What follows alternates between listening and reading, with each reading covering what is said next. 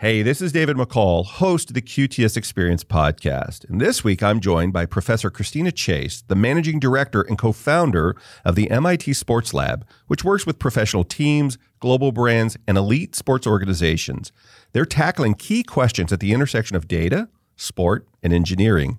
Professor Chase holds two appointments in MIT School of Engineering, where she teaches sports technology, innovation, and entrepreneurship. You don't want to miss this conversation. So join us on the next QTS Experience. The most valuable commodity on earth today is data how we make it, use it, move it, and protect it. My name's David McCall. Join me today for the QTS Experience. Three, two, one, the QTS Experience with Professor Christina Chase. Professor, thank you for joining us on the show. My pleasure. Thank you for the invitation. I am uh, I'm pretty stoked to have you here for a variety of reasons. One, I love technology. Two, I love data, and I love to see them come together with sport, and um, and how they what the benefits of that are, what the possibilities are, and also the things we got to mitigate against. And I've had the good fortune to listen to you speak many times and read some of the things that you've published. And I thought maybe we would start with what is your your you're at MIT? Can you tell us a little bit about what you do there? And um, let's let's just start there. Fantastic. So uh, as you mentioned, um, at MIT, um, and uh, I run the MIT Sports Lab. And what we do at the Sports Lab is we look to tackle challenges at the intersection of sports, data, and engineering. Mm. And so that might look like anything from data science to material science, but it's really around things like um, talent ID and development. Can I understand who might be the next Messi? Um, can I understand what the ideal development pathway might look like for that individual? Hmm. Um, things like in game strategy. Can I reverse engineer my opponent's playbook? And optimize for a lineup in game. Um, also, athlete health and performance. Can I better understand increasing risk factors that might lead me to change uh, training protocol or recovery protocol? Hmm. Also, things like uh, next generation fan engagement and OTT, which is kind of the new way we're consuming sports. Mm-hmm better understanding how fans are engaging and who might be the next generation of fan, as well as smart venues and stadiums. So um, there's a lot of, of infrastructure that's going into these new venues such that it can facilitate different types of in-game experiences. I've grown up following dirt bike racing and i thought what could you other you know what can it what is it that we can add to dirt bike racing that would change the fan engagement for me? Well just this summer they added drones. So as the folks are racing normally you've got your 30 cameras or nascar or whatever while you're watching the race or formula one while you're watching the race you've got the different camera angles you would have the blimp shot you'd whatever.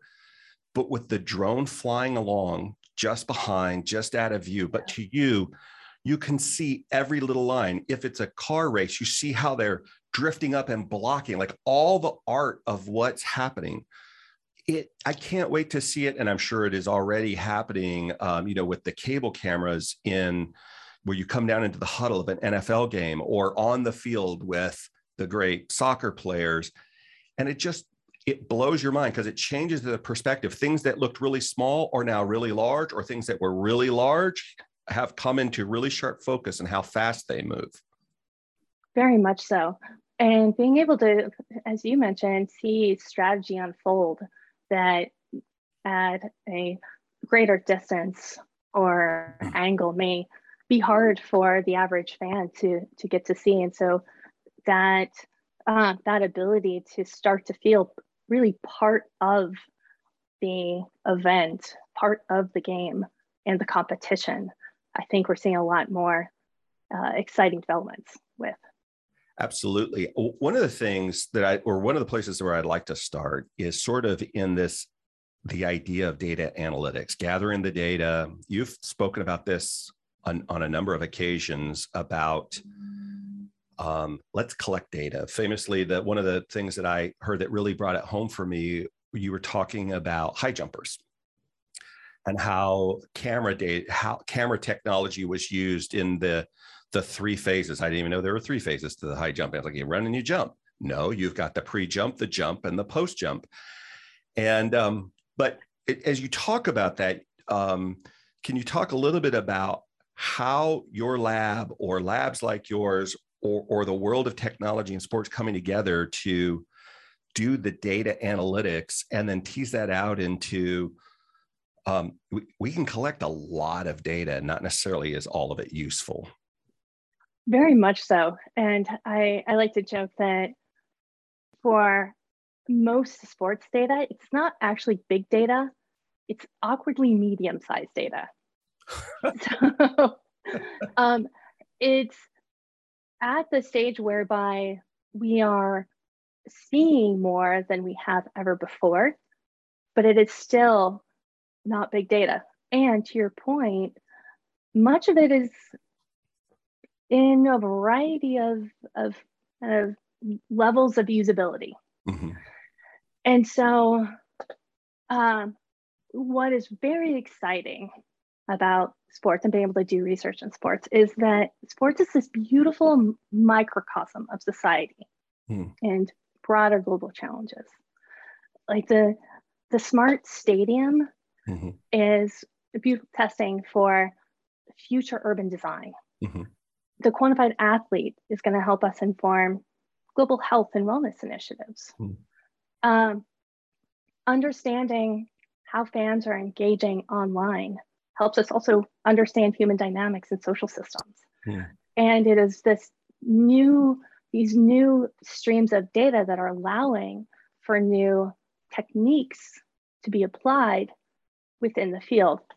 And what is so beautiful about sports research is that unlike other industries, it has this clear objective function mm-hmm. win. And it has clear constraints, right? We have the rules of the game, the athletes on the pitch, the size of the field. And so we can test and experiment, and we also have a very much faster feedback loop. And so, what's really fun about the adoption of technology is that it is allowing for a lot more data to be collected. But to your point, one of the other challenges is that there's a lot of unusable data. Mm-hmm. More data doesn't equal better data. Mm-hmm. It just equals more data. Right. Um, and so being able to understand what is usable and what's not, we do a lot of data validation as a baseline. Mm. Is this even usable? For analysis. Mm-hmm. But now, how do we tie these different data streams together for a more holistic view rather than having them sit in silos?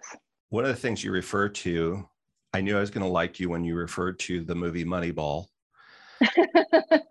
Because it was a joyous. I I was probably the only person in the stadium who just I just saw Brad Pitt and you know baseball and sport. I had no idea that it was, and you know based on Billy Beane's story, I didn't pay any attention to it and I didn't know it was based upon a book. And you know, it, it was this Hollywood interpretation, but it's this amazing idea of using um, analytics to put a um, put a team together.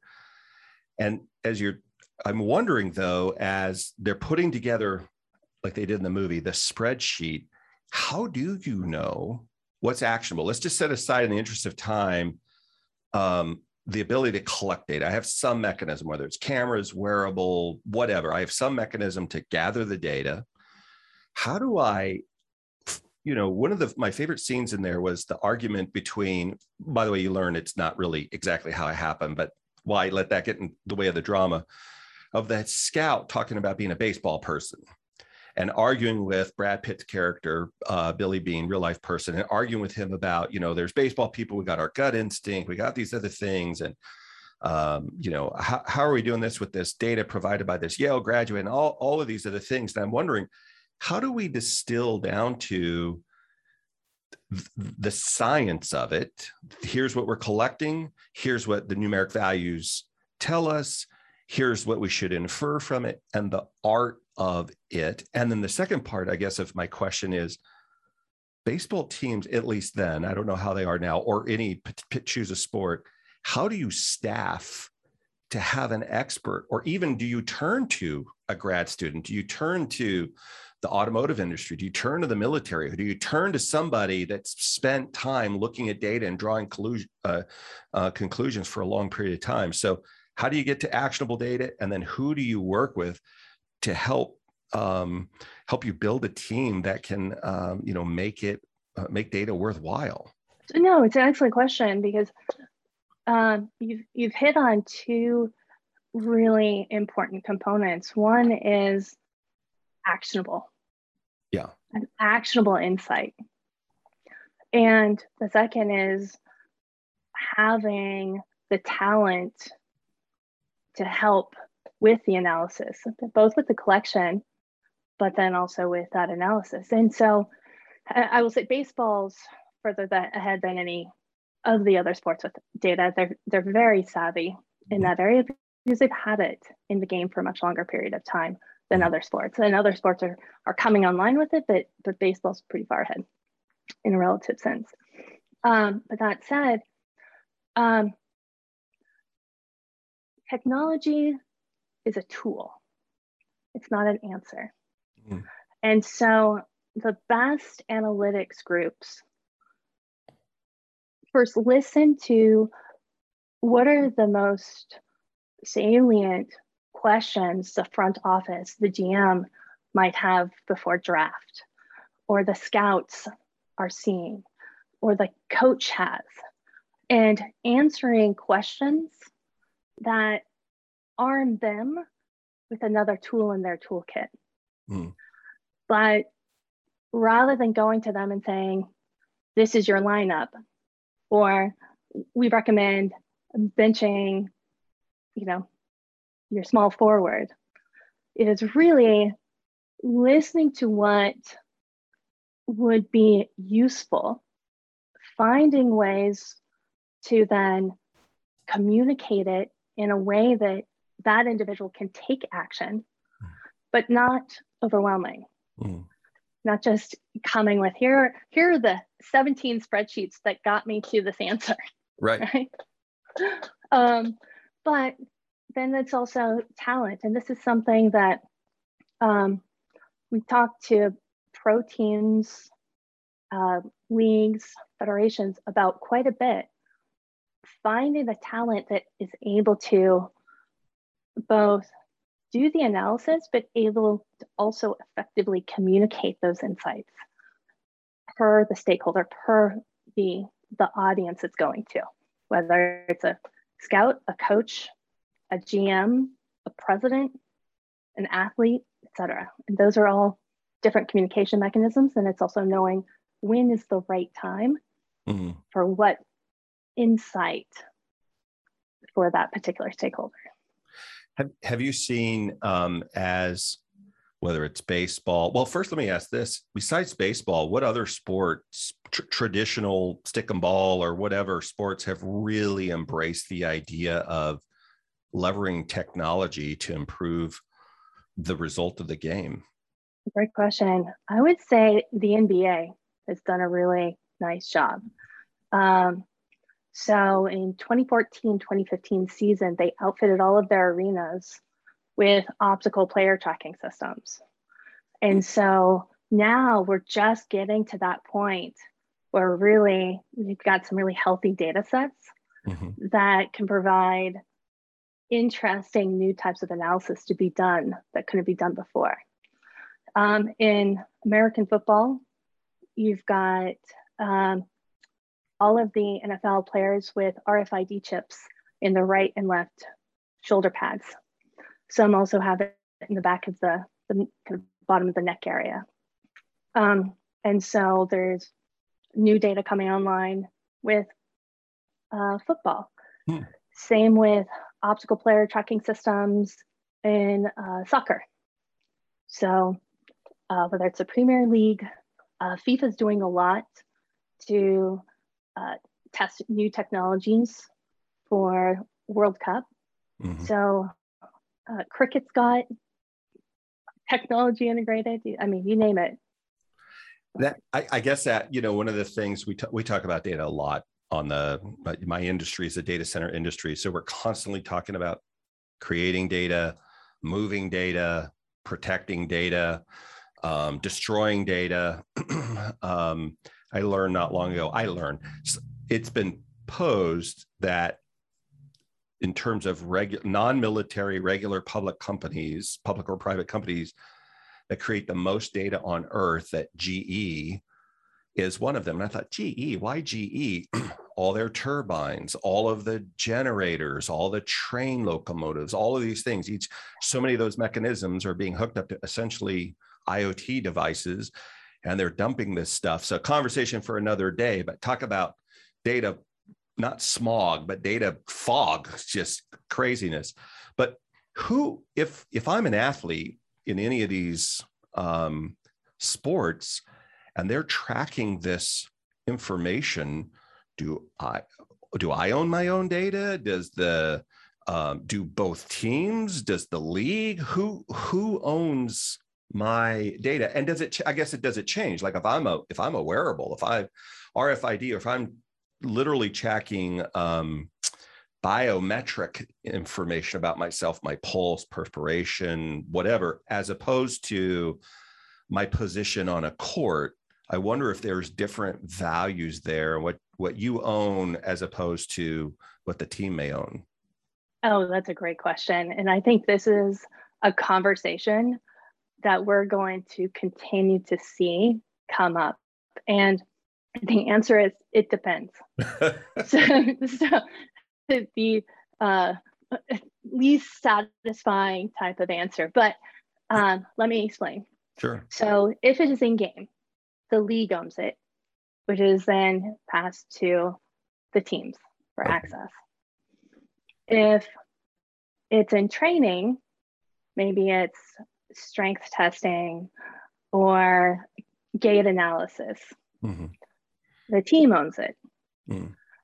Depending on the collective bargaining agreement, an athlete might choose to wear something that allows them to track different parts of movement. Mm-hmm. They would own that. Okay. But again, it's the it depends. So is it the performance team that is doing the testing? Mm-hmm. Is it an athlete collecting it on themselves? or is it in game? And a lot of uh, technology is restricted in game. And so what you'll see are you know the approved player tracking devices. But now what that challenge is is how do I understand workload in game and in training and marry different data sets together to understand whether or not this athlete has been under an unusual amount of strain. Right. And could potentially lead to injury. Right. It you, it's such a you know so many times we talk about on my show how in so many ways as human beings evolve as we learn to adapt to the societal situations around us the environmental climatic or climate changes technology can race so far ahead of us for example in the data center industry. We host the cloud. If people wonder where the cloud is or the whatever, your social media, your cat video, your ESPN replay, it's in a data center like ours, um, either on the edge or near the core. But when you walk into my facility today, you would have had to get a temperature check. You would have to ask some health questions at the security facility before you can go anywhere. So the, mm-hmm. the other things that we collect are what badge we have biometric information as we allow you physical access with, within the facility and it, that's understood that my company owns that and they can make it available to law enforcement or whatever they can use it for whatever they want but in the past any of my health information that i choose to share um, that's protected under HIPAA and it's got these other laws and whatever. And so we're now because of COVID and other things, and I'm curious if it doesn't also apply as we're able to collect more data that might in the past be more personable, not pub, not that data that's publicly observable, but those things that are specifically empirically measured and reporting on something, we're gonna. It, it will be interesting to see for those organizations that have a collective bargaining agreement, as opposed to those that maybe aren't that sophisticated.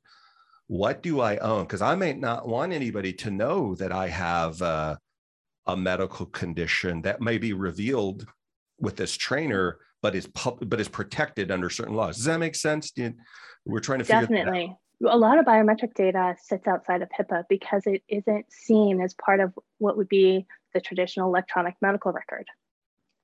Take sleep. there is a lot of information one can gain from looking at one's sleep patterns. Really? Oh, very much so. And that then is how is that used? And it's not unusual for the conversation to be, you know, from an athlete per se. Mm-hmm. Is this going to be used to hurt my contract renegotiation? Mm-hmm. Or is it going to help me? if I if it is known that I've had multiple preconcussive events, you know, is that going to be used to help my, you know, how performance right. or different types of protocols are put in place for training? Mm-hmm. Or is that something that again might be used to hurt a, or a negotiation yeah. or a trade? I, I love the discussion. It is, um, uh, you know, I see, I mean, some of the benefits have to be, well, I'm curious before we go to the benefits, do, in another talk, you've mentioned that um, I believe that you've either worked with in the past the Olympic Committee or maybe perhaps still do. It just got me thinking about do all sporting organizations, youth, semi pro, pro, amateur, these different groups, um, do they is their approach similar in that hey let's um, let's use uh, wearable or um, electronic monitoring technology or or there do you see a you know either a different level or just a different approach based upon the type of either sport athlete or professional layer? Do they treat it differently? And that's a great question and the answer is very much so. Okay.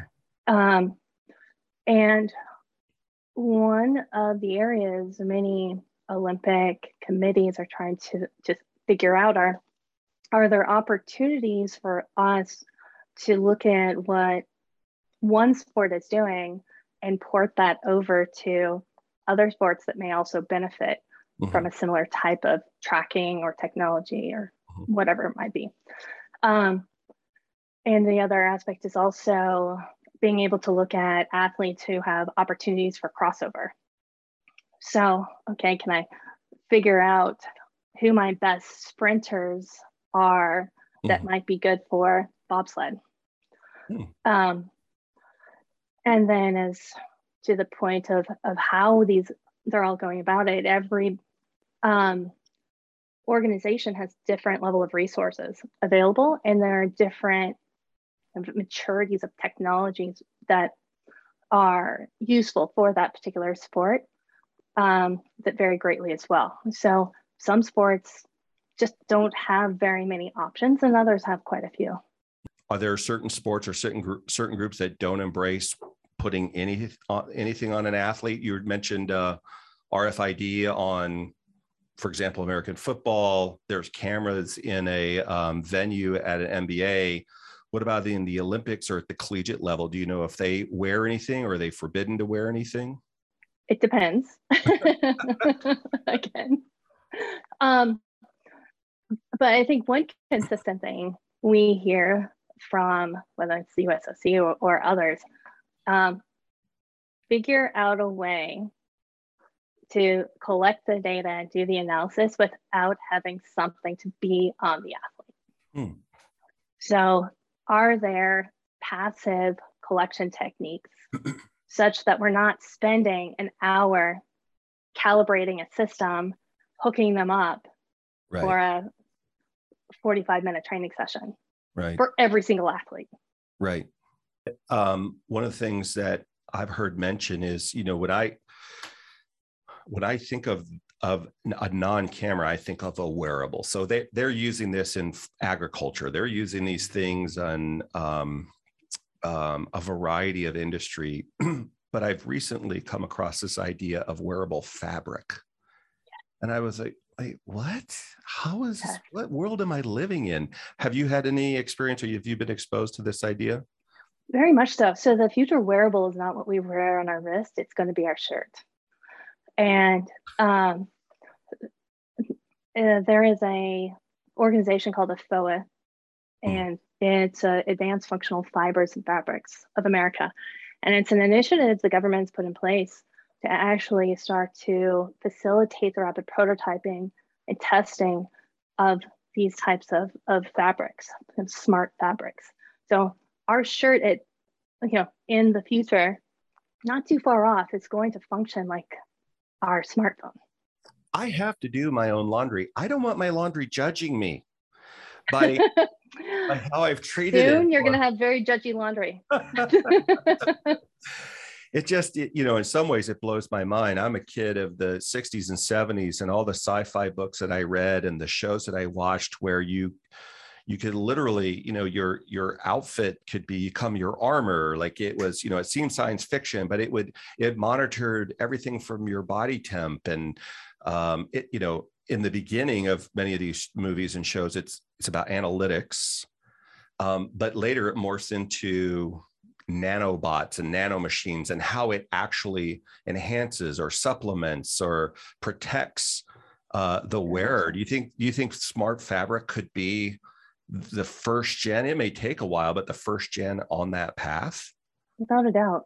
Mm. and um, as you mentioned, being able to use it for performance enhancement and monitoring of, of one's health on a, a consistent basis at a much higher resolution than something on our wrist might. Right. So um, yeah, I, I, think it's actually much closer than than you might expect.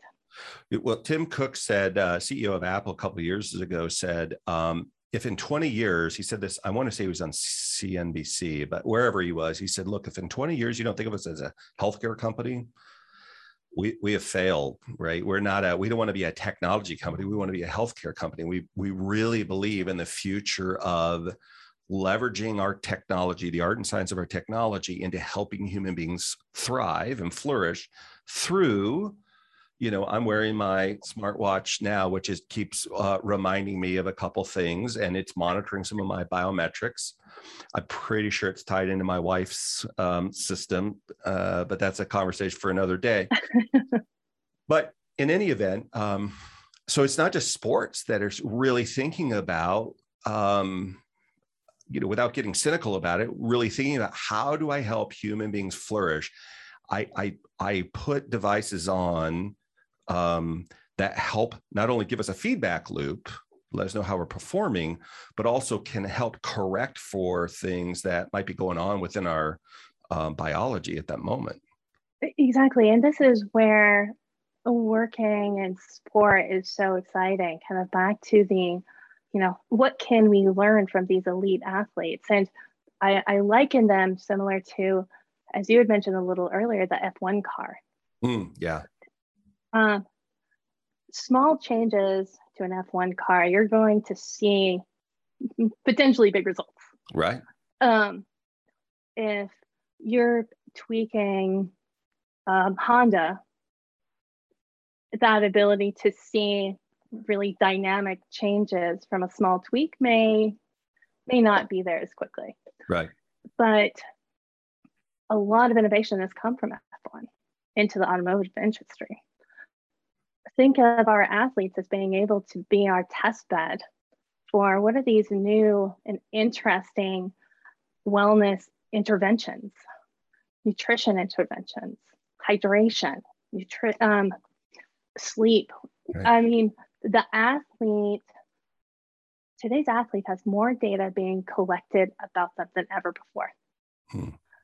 And it is now whereby we're able to start to better understand what are the most important components to help with performance and be able to then use those for broader societal health and wellness. Do you, do you ever think? So, if I think of the F1, I love that analogy for a variety of reasons, but it's the cool thing is the F1 tracks uh, um, where where it may be more direct than any any domestic vehicle that we drive. Here's the track.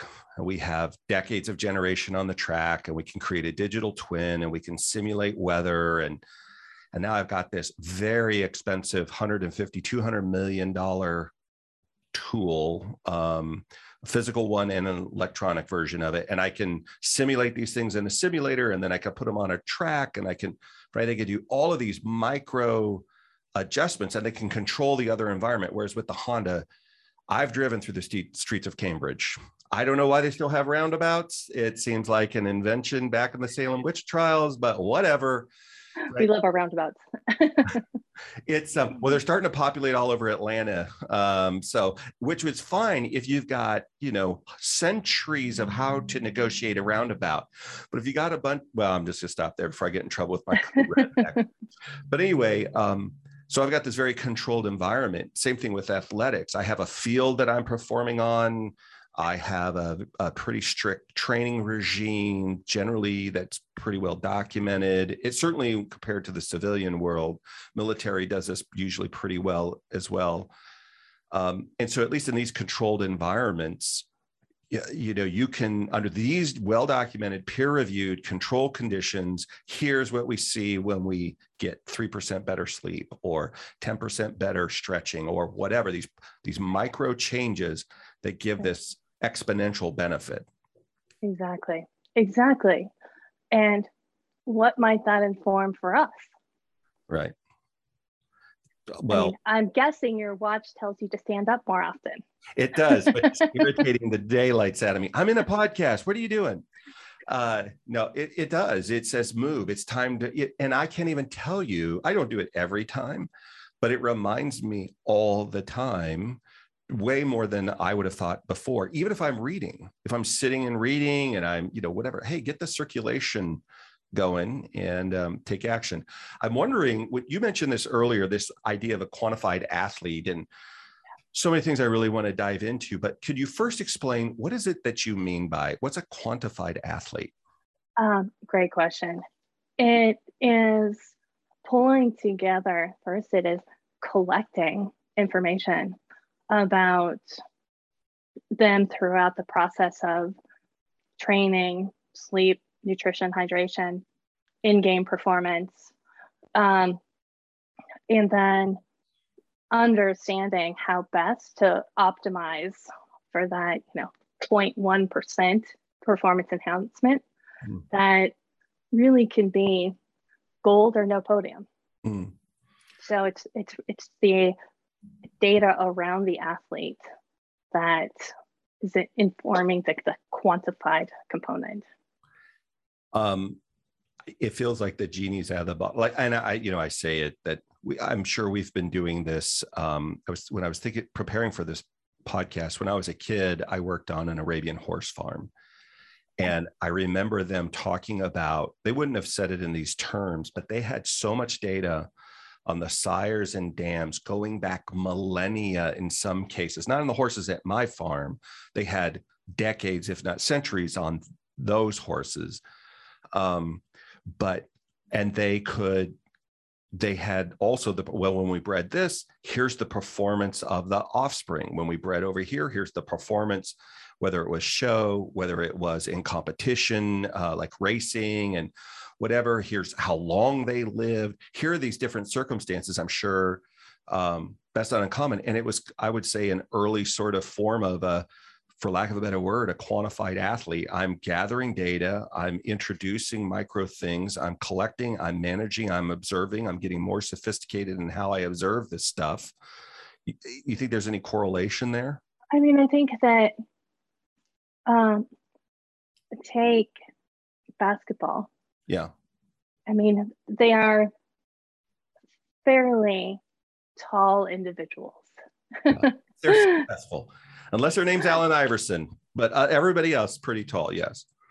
Um, well, and you know, as as kids come into playing sport, I think it's not unusual for a parent or a coach to tag them as potentially good for a particular position right. or a particular sport.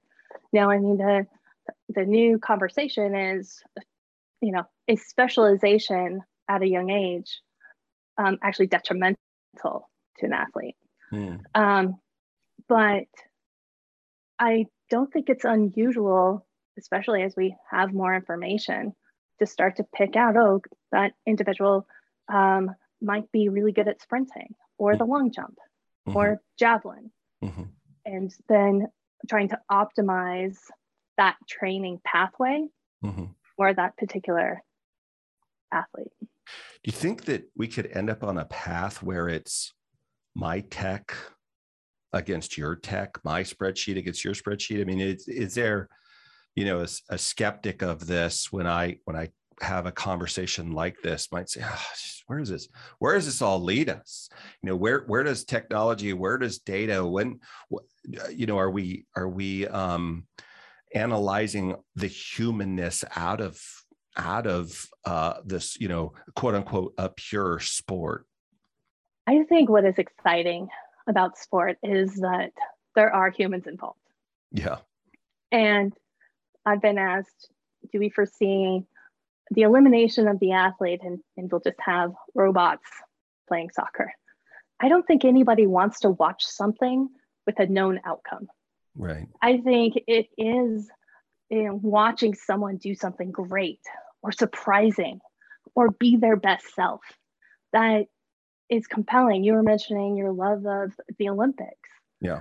I mean, many sports, did you even know they existed? Did you even have um, kind of a regular viewing of these different disciplines? I think sport is this amazing opportunity to see humans do great things. And it's also a beautiful um, opportunity for a lot of the societal barriers to come down. If we are all fans of a particular team, regardless of where we live or what we do for work or our backgrounds. But as we go through this, I do think there the question bodes how much technology does one implement into game? Mm-hmm. And what is that balance such that you're still maintaining um, pace of play um, and the excitement of the game with the balance of fairness or rules. Right. I mean, none of us would disagree. I think it's a, a good conversation that we're having about the impact of concussion. Um, I, I, never really gave it serious thought until Junior Seau took his own life. And there was so much conversation that came after that. When you look back in professional football 100 years before when they were out there playing without helmets and just, you know, uh, just knocking the daylights out of each other and just on and on and on. And so, absolutely, I, I love to see that.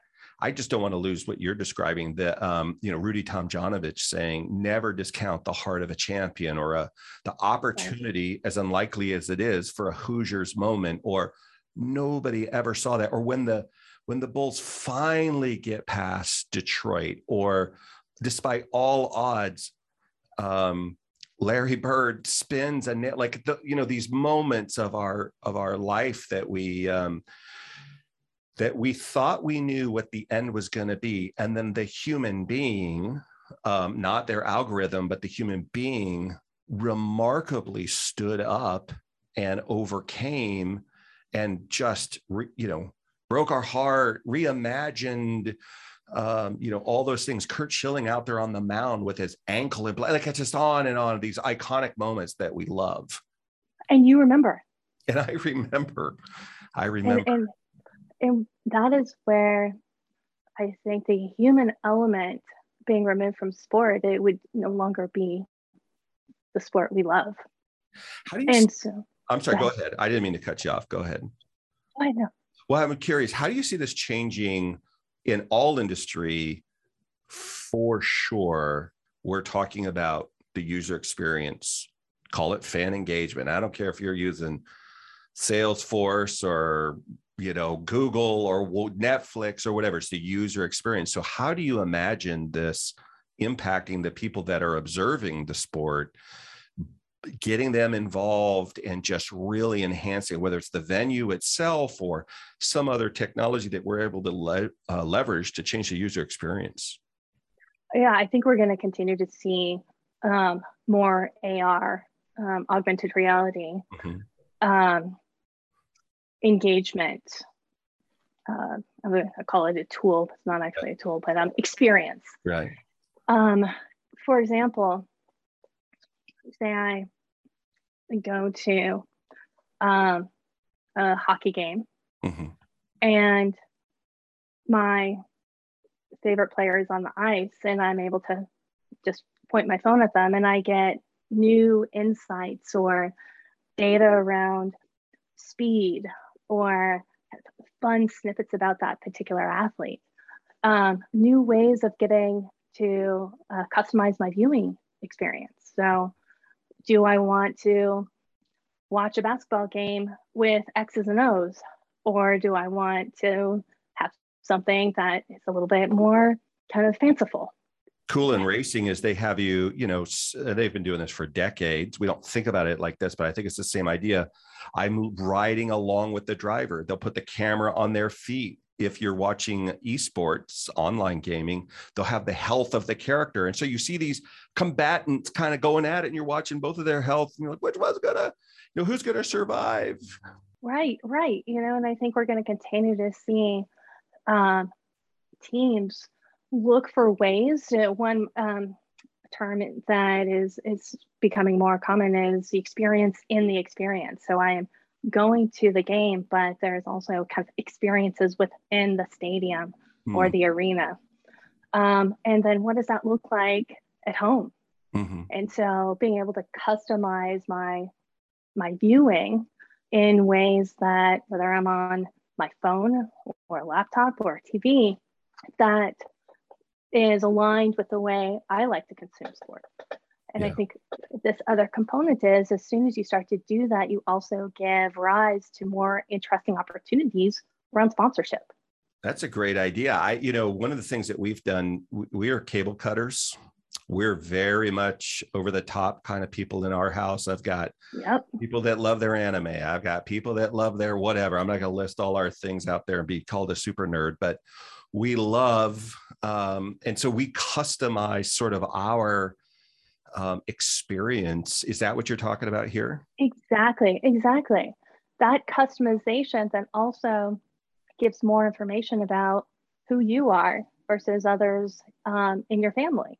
Right. Whereby before it might have just been one TV or maybe two couple of TVs wasn't clear who was sitting in front of them and how was this being consumed. Now, if I'm able to customize my experience, I also, you know, from a sponsor, side mm-hmm. or even the team side start to better understand how do they want to engage with it and how might we put forth information or opportunities for more knowledge and better targeted experiences whether it be sponsorship or the team itself or the league.